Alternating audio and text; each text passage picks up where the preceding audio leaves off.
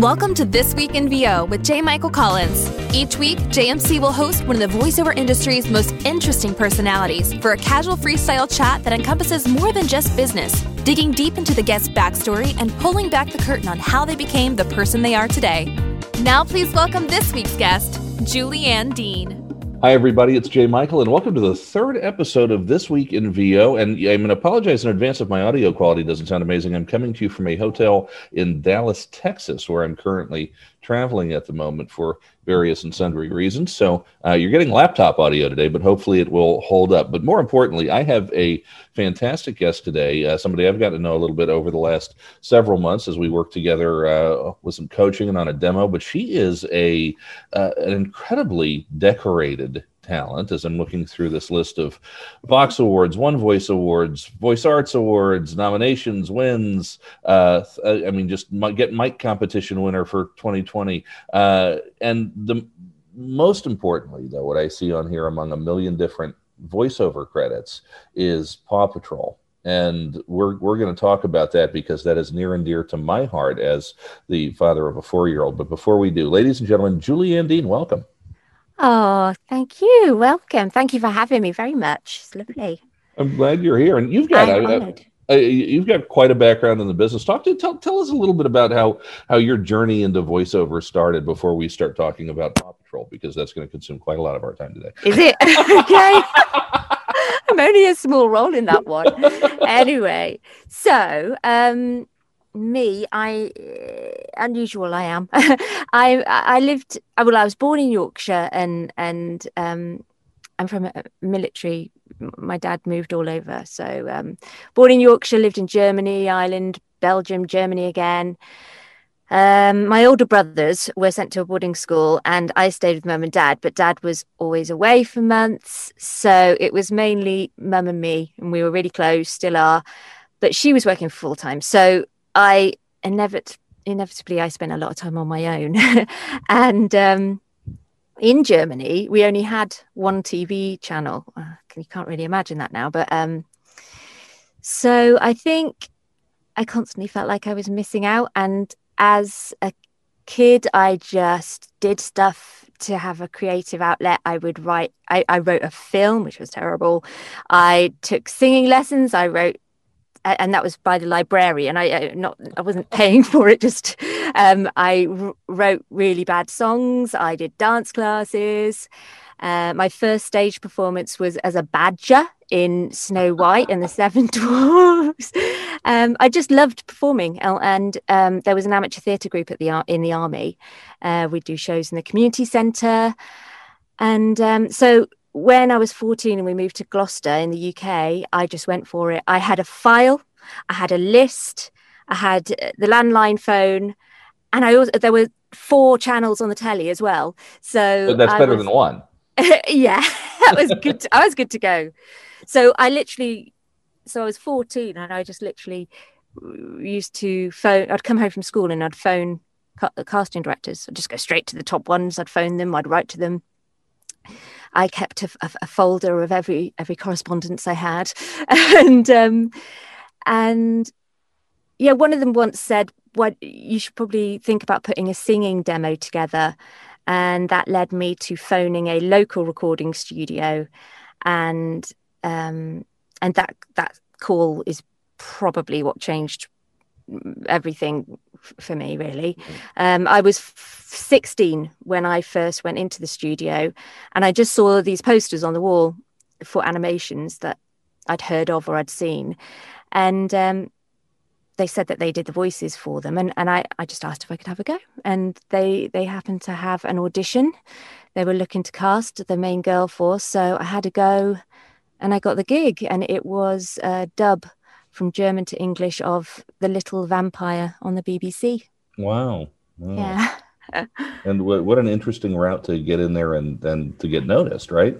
Yeah. So whenever anybody asks me how do you get into voiceovers, I'm like, oh, I'm not the best person to ask. Very so. All right. So, so I'm, I'm going to pigeonhole you now. You said you had a, a small role on Paw Patrol. My mm-hmm. my I have to explain why this is so important to me. My son Tom for the last two years at least, since he's been old enough to understand what's going on in that show. Um, I mean, I'm, i sing the, the song in, in, in the shower because it's just ingrained in my head. I've heard it so many thousands of times at this point, and he still has all of his shirts and pants, and he, he just wants his Paw Patrol gear every time he goes to school, including his backpack and everything else. So it, it, it, it's a big part of our lives, Julie. And what what did you do in that show? Oh, well, do you know? I mean, we only do the UK dub. UK version, so, right? Are you listening to the American one? He, he actually has seen the UK one. He goes kind of back and forth between the UK one and the American one. right, one. okay, yeah. Um, yeah, I play a character called Arrby in Paw Patrol, and mm-hmm. the he's uh kind of he's seen as a, a villain in it. it. He comes in with swashbuckling Sid. They, they appear on a ship once in a while, but he's mm-hmm. he's just adorable. How does he talk? He's sort of like, um, oh, swashbuckling sir, and, uh, and they sort of go on these little adventures. But he's he's um he's a very sweet character, but I don't. He hasn't been in a huge amount. Uh, but yeah, it's a well-known one that I've been in. we're, we're pretty we're, we're fairly convinced Tom's going to be either a firefighter or a police officer. oh yeah, my friends.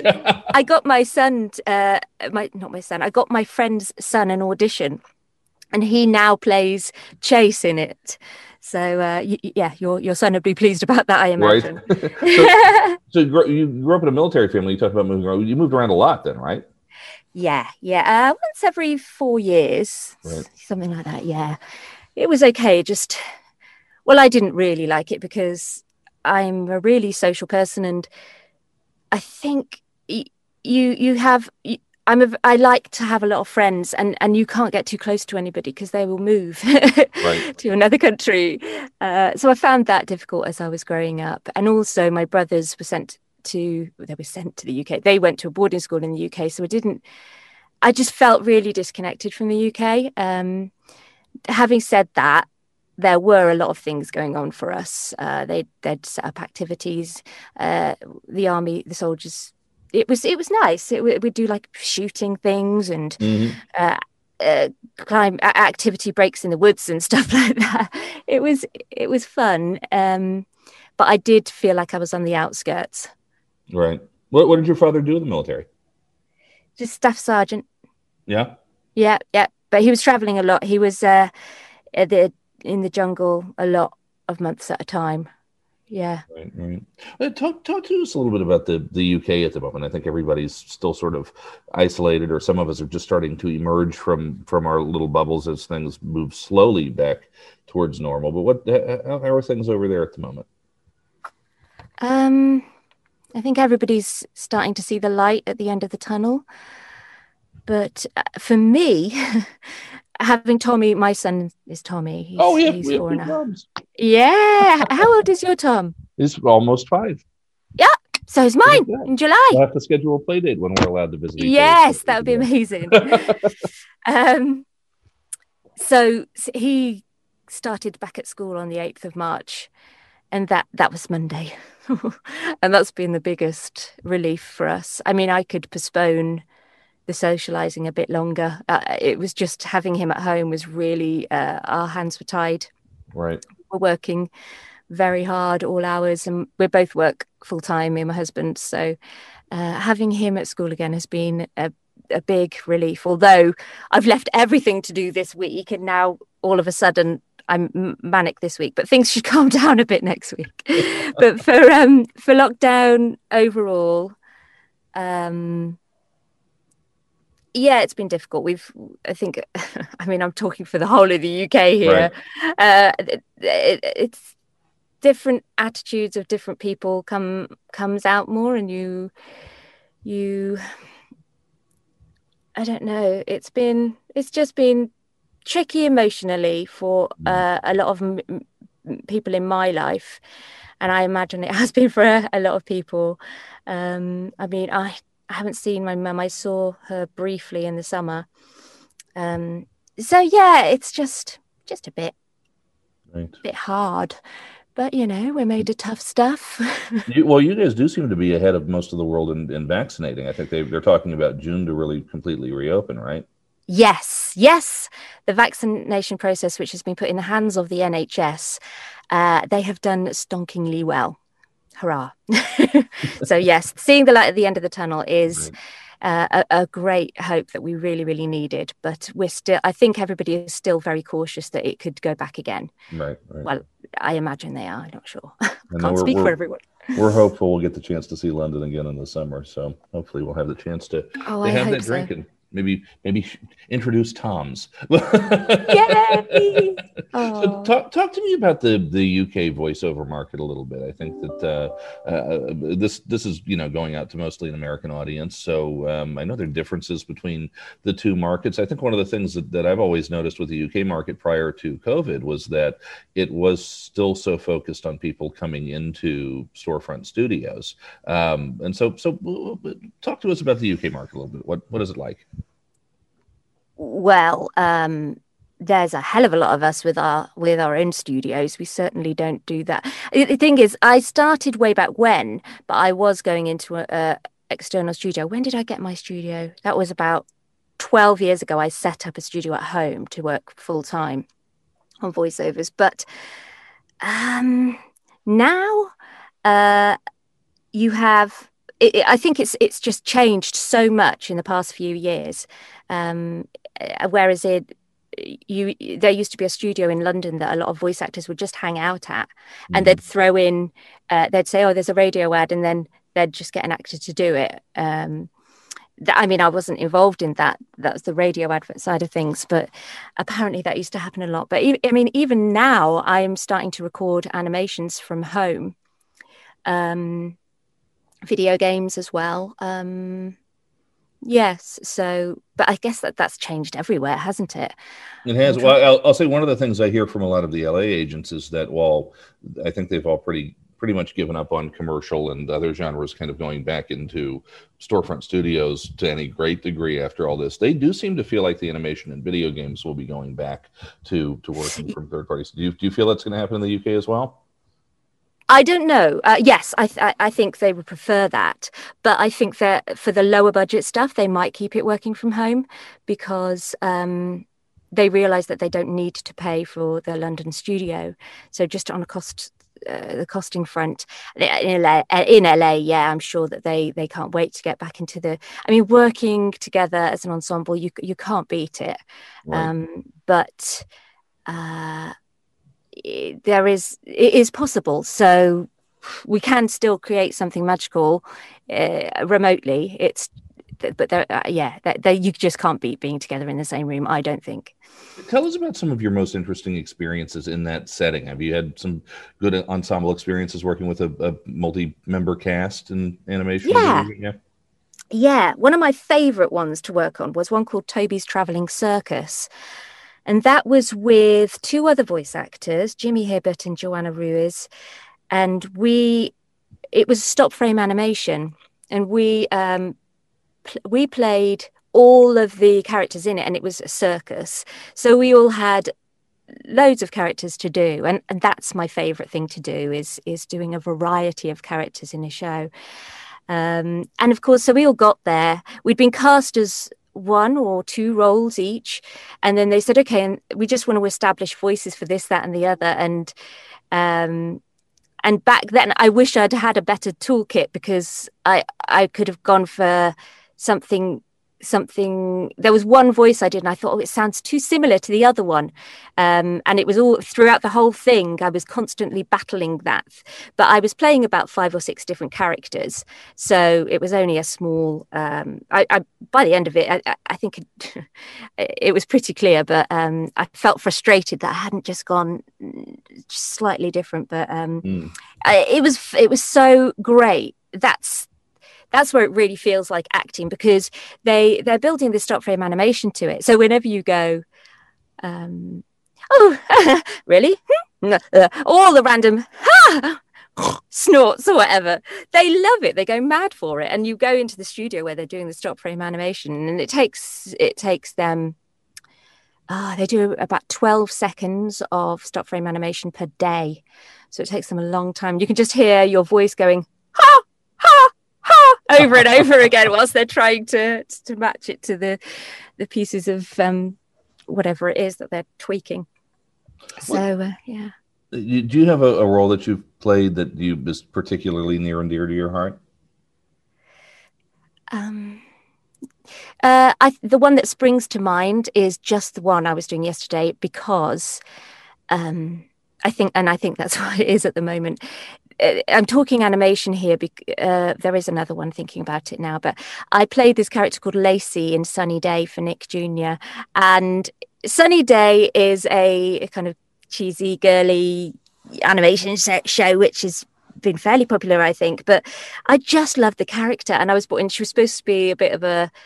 I think I really enjoy playing the mischievous, uh, sarcastic ones, and in fact, before this podcast, I thought, well, I'll have a look at the things that I've done because I figured you'd probably ask, and and I'm like, yeah, yeah, a lot of the roles I've um, I've ended up getting, they're kind of these sort of sarky, um, funny roles, and uh, they are definitely my favourite. So I've really enjoyed playing Lacey. She's like, she's like, what? Uh, no, you know, she sort of walks.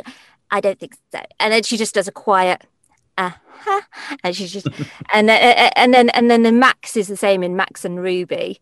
Uh, he, so he started out not really saying much. In fact, the the voice actress that was playing Ruby used to do his little cries, and then he started to say the odd things. So they um, they put a shout out for male voice, and so I, I got that, and and I was uh, it would just be like the odd word, but the brilliant thing about him is he's there, and then she's so she's a bit of a, a goody two shoes, uh, and and she said, "Oh, we do this, we do that, we do that," and then and then Max is just there, and he just has a look, and you're like, "Ah, yeah, he knows," or, or maybe just a, "Okay," just a little a little noise and like, okay yeah no he knows what's going on. Um that I was thinking my favorite role sorry god I could go on about this for ages. Probably my favorite role is a stage role which was um educating in in no not educating Rita even though I've done that is Shirley Valentine. Mm-hmm. I played Shirley Valentine which was a one woman show. Two two and a half hours. Wow on stage talking uh, but you know when you're doing that you just you know you're lost in the character and it's an absolute luxury. So the, the cheeky sarcastic characters you book is that a reflection of your real personality or is that something hidden that that, that you allow to come out in these characters? I don't know. You tell me.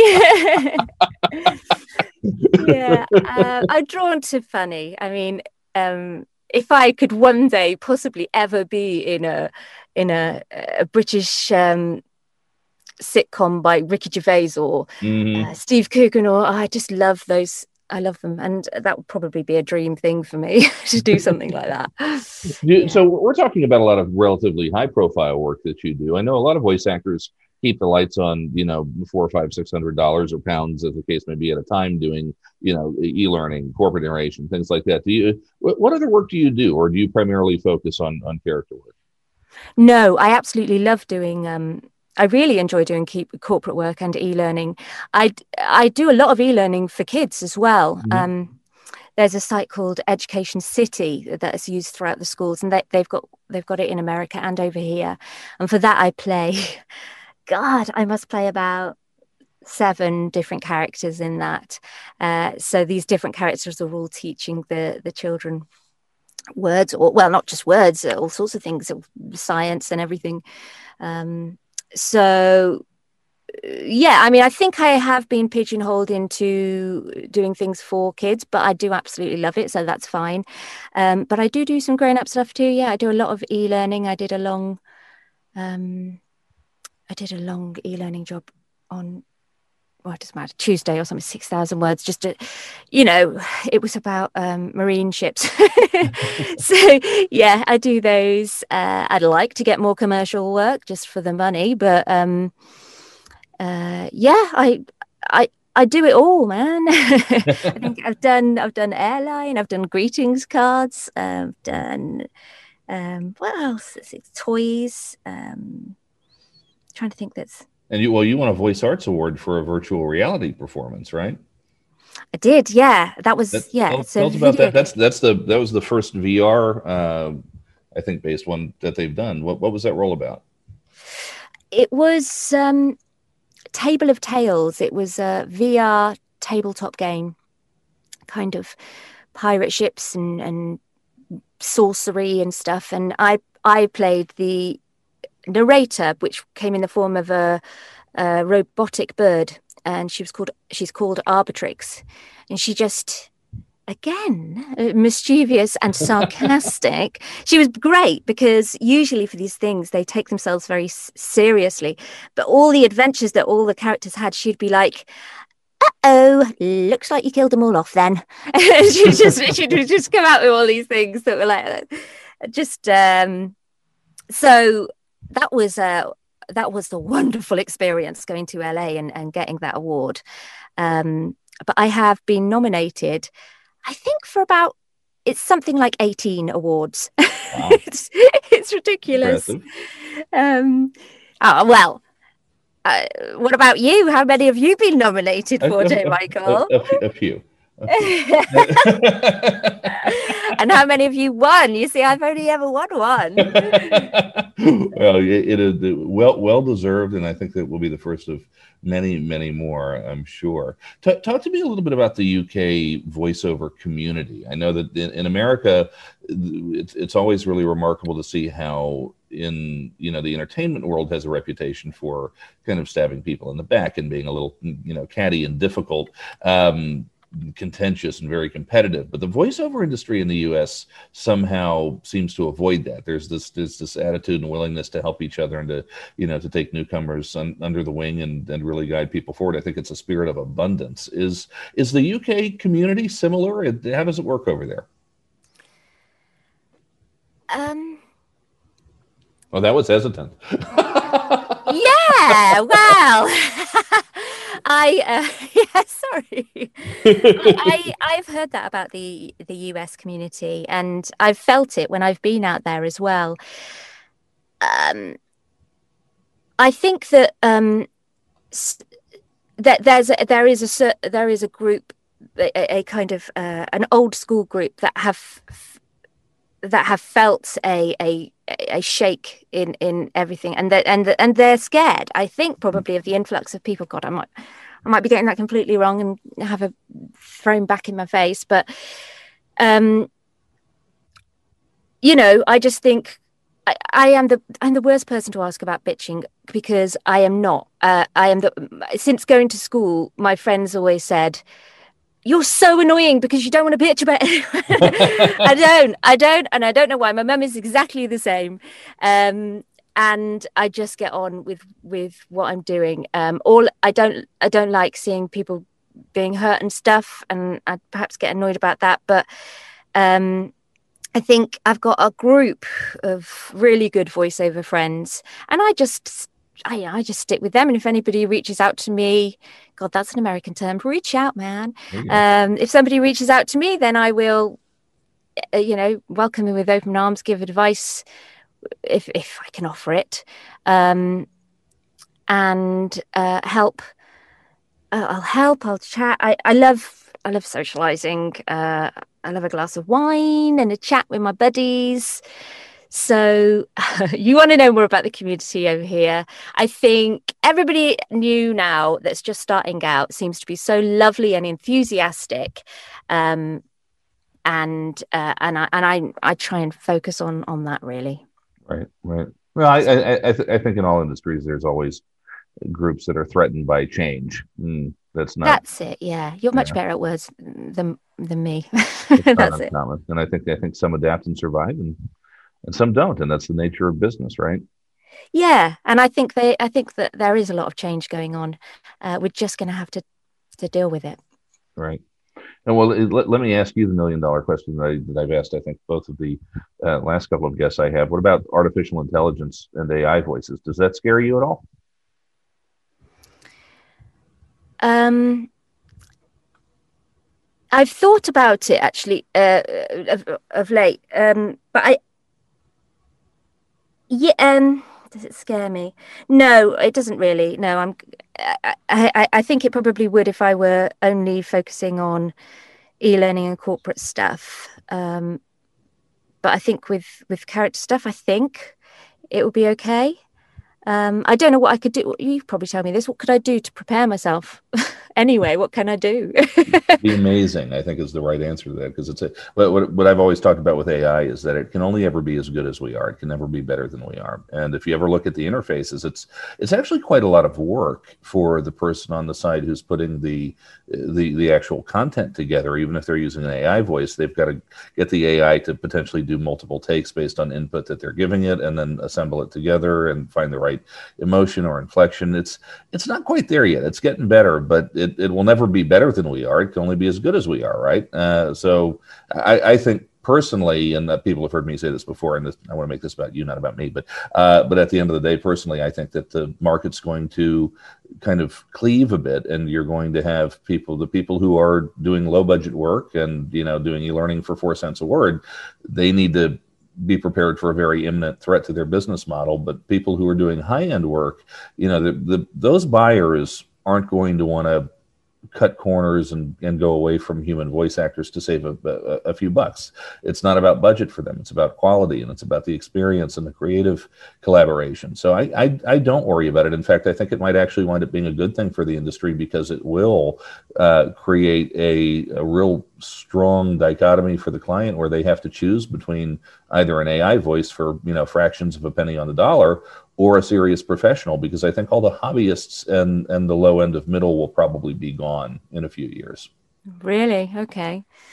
Well, um, so I haven't given it uh, as much thought as that, uh, but I do think I've got my fingers and toes crossed that um, as far as character work is concerned, it should be okay. Yeah. Yeah, and I think character work in particular. Video games might be interesting because they're doing some interesting stuff with. They are, yeah. I uh, heard yeah. about that voice. Yeah, I can't remember her name. Well, and the, the the thing with that, the, my concern for video games is you've got the the kinds of creatives who are involved in video games are very tech oriented people, and that might make more sense to their brains than it would to, you know, an ad agency or a casting director or. or yeah. So that. True that could be interesting. But in any case, uh, yeah, I, I, th- I, think it's. I don't think it's uh, nothing, but I think it's probably a little overblown. Um, it, did you work in the U.S. market at all? Not very much. Um, I may, yeah, mainly the UK, and I, I do. Um, it's on my to-do list is to reach out to try and get some, some American agents. I mean, I do have a couple, but to really go for it out there um, but no, I don't do much. I, I occasionally do an, a general American accent for animations, but um, I have done the odd corporate where I've been selected for my American accent, which was which is weird. but right. uh, yeah, um, but no, generally it's mainly the UK, I think. Unless, oh, sorry, no, I do do some in the US, but using a British accent. Yeah, right. I do that. Yeah do you find that I, Peter, Peter Dixon and I had a chat about this not that long ago, where we were talking about how it seems like when the the U.S. market, particularly if it's commercial, uses a UK accent, it's often a little bit of a caricature. Do you find that to be the case? Um, not the stuff, not the stuff I've done. Uh, the, the, the corporate things, that they've always wanted it to sound.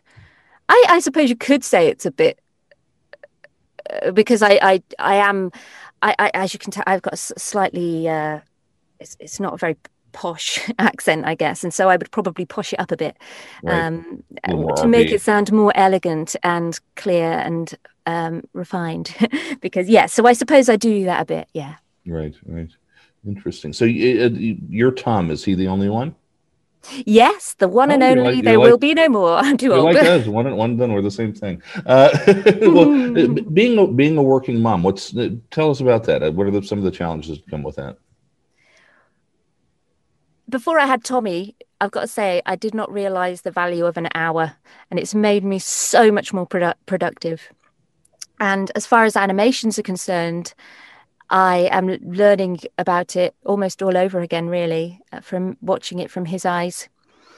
Uh, where where work is concerned and balancing things, where um, I think when I first started, sorry, when I first started, when I first had Tommy, I you know, I was working very soon, like with, I should have, I should have written it down, but it was probably a week or two, uh, on and off, you know, and then I, I found it was very, very hard because I wasn't sleeping. very well. Um, but I think just I, I think what, what I've done is my brain has blocked out that experience, and I've come out of it all. Uh, suddenly appreciate appreciating the value of time um, but i know all i can tell you it was really hard and i, I somehow i got through that and it, it, it made it's it's for some reason made me focus more on my work right Right. It's got to be it's got to be a challenge. I mean, you, what about you? Did you find that or anything? Well, Any you know, I'm I'm blessed that Anna has taken you know, and I, I she she gets all credit because she has taken the lead uh, from day one um, mm. simply because there are so many demands on my time, and I've done you know I've done as much as I I physically can. Uh, but uh, but she she gets full credit for really having you know done the yeoman's work in terms of raising him. His all of the good things about him, and really there are pretty much all good things about him, uh, are a reflection of her. Um, and so I, have been I've been blessed to have that and been able to to really dial into my career and uh, and to be there for her when she needs me. But um, yeah, it's it's uh, I, I imagine if if I were having to provide any kind of the bulk of the child care. I, I don't know how people do it. So I, I'm, I find it incredibly impressive. Oh, well, I mean, he went to nursery from six months. So we really did.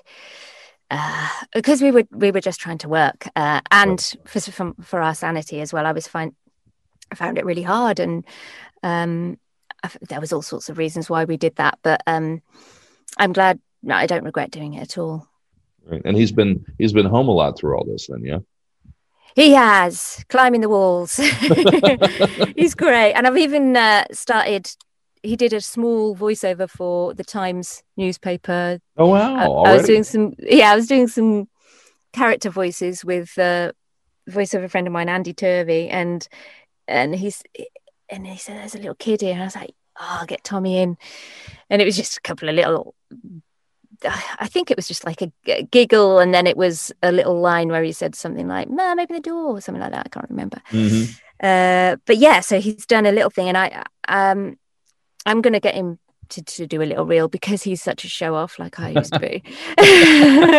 Apples not falling far from trees. Yeah. Uh, but he's brilliant. Oh God, he fills our hearts with joy. Gosh, that sounds so um, cheesy, but it's true.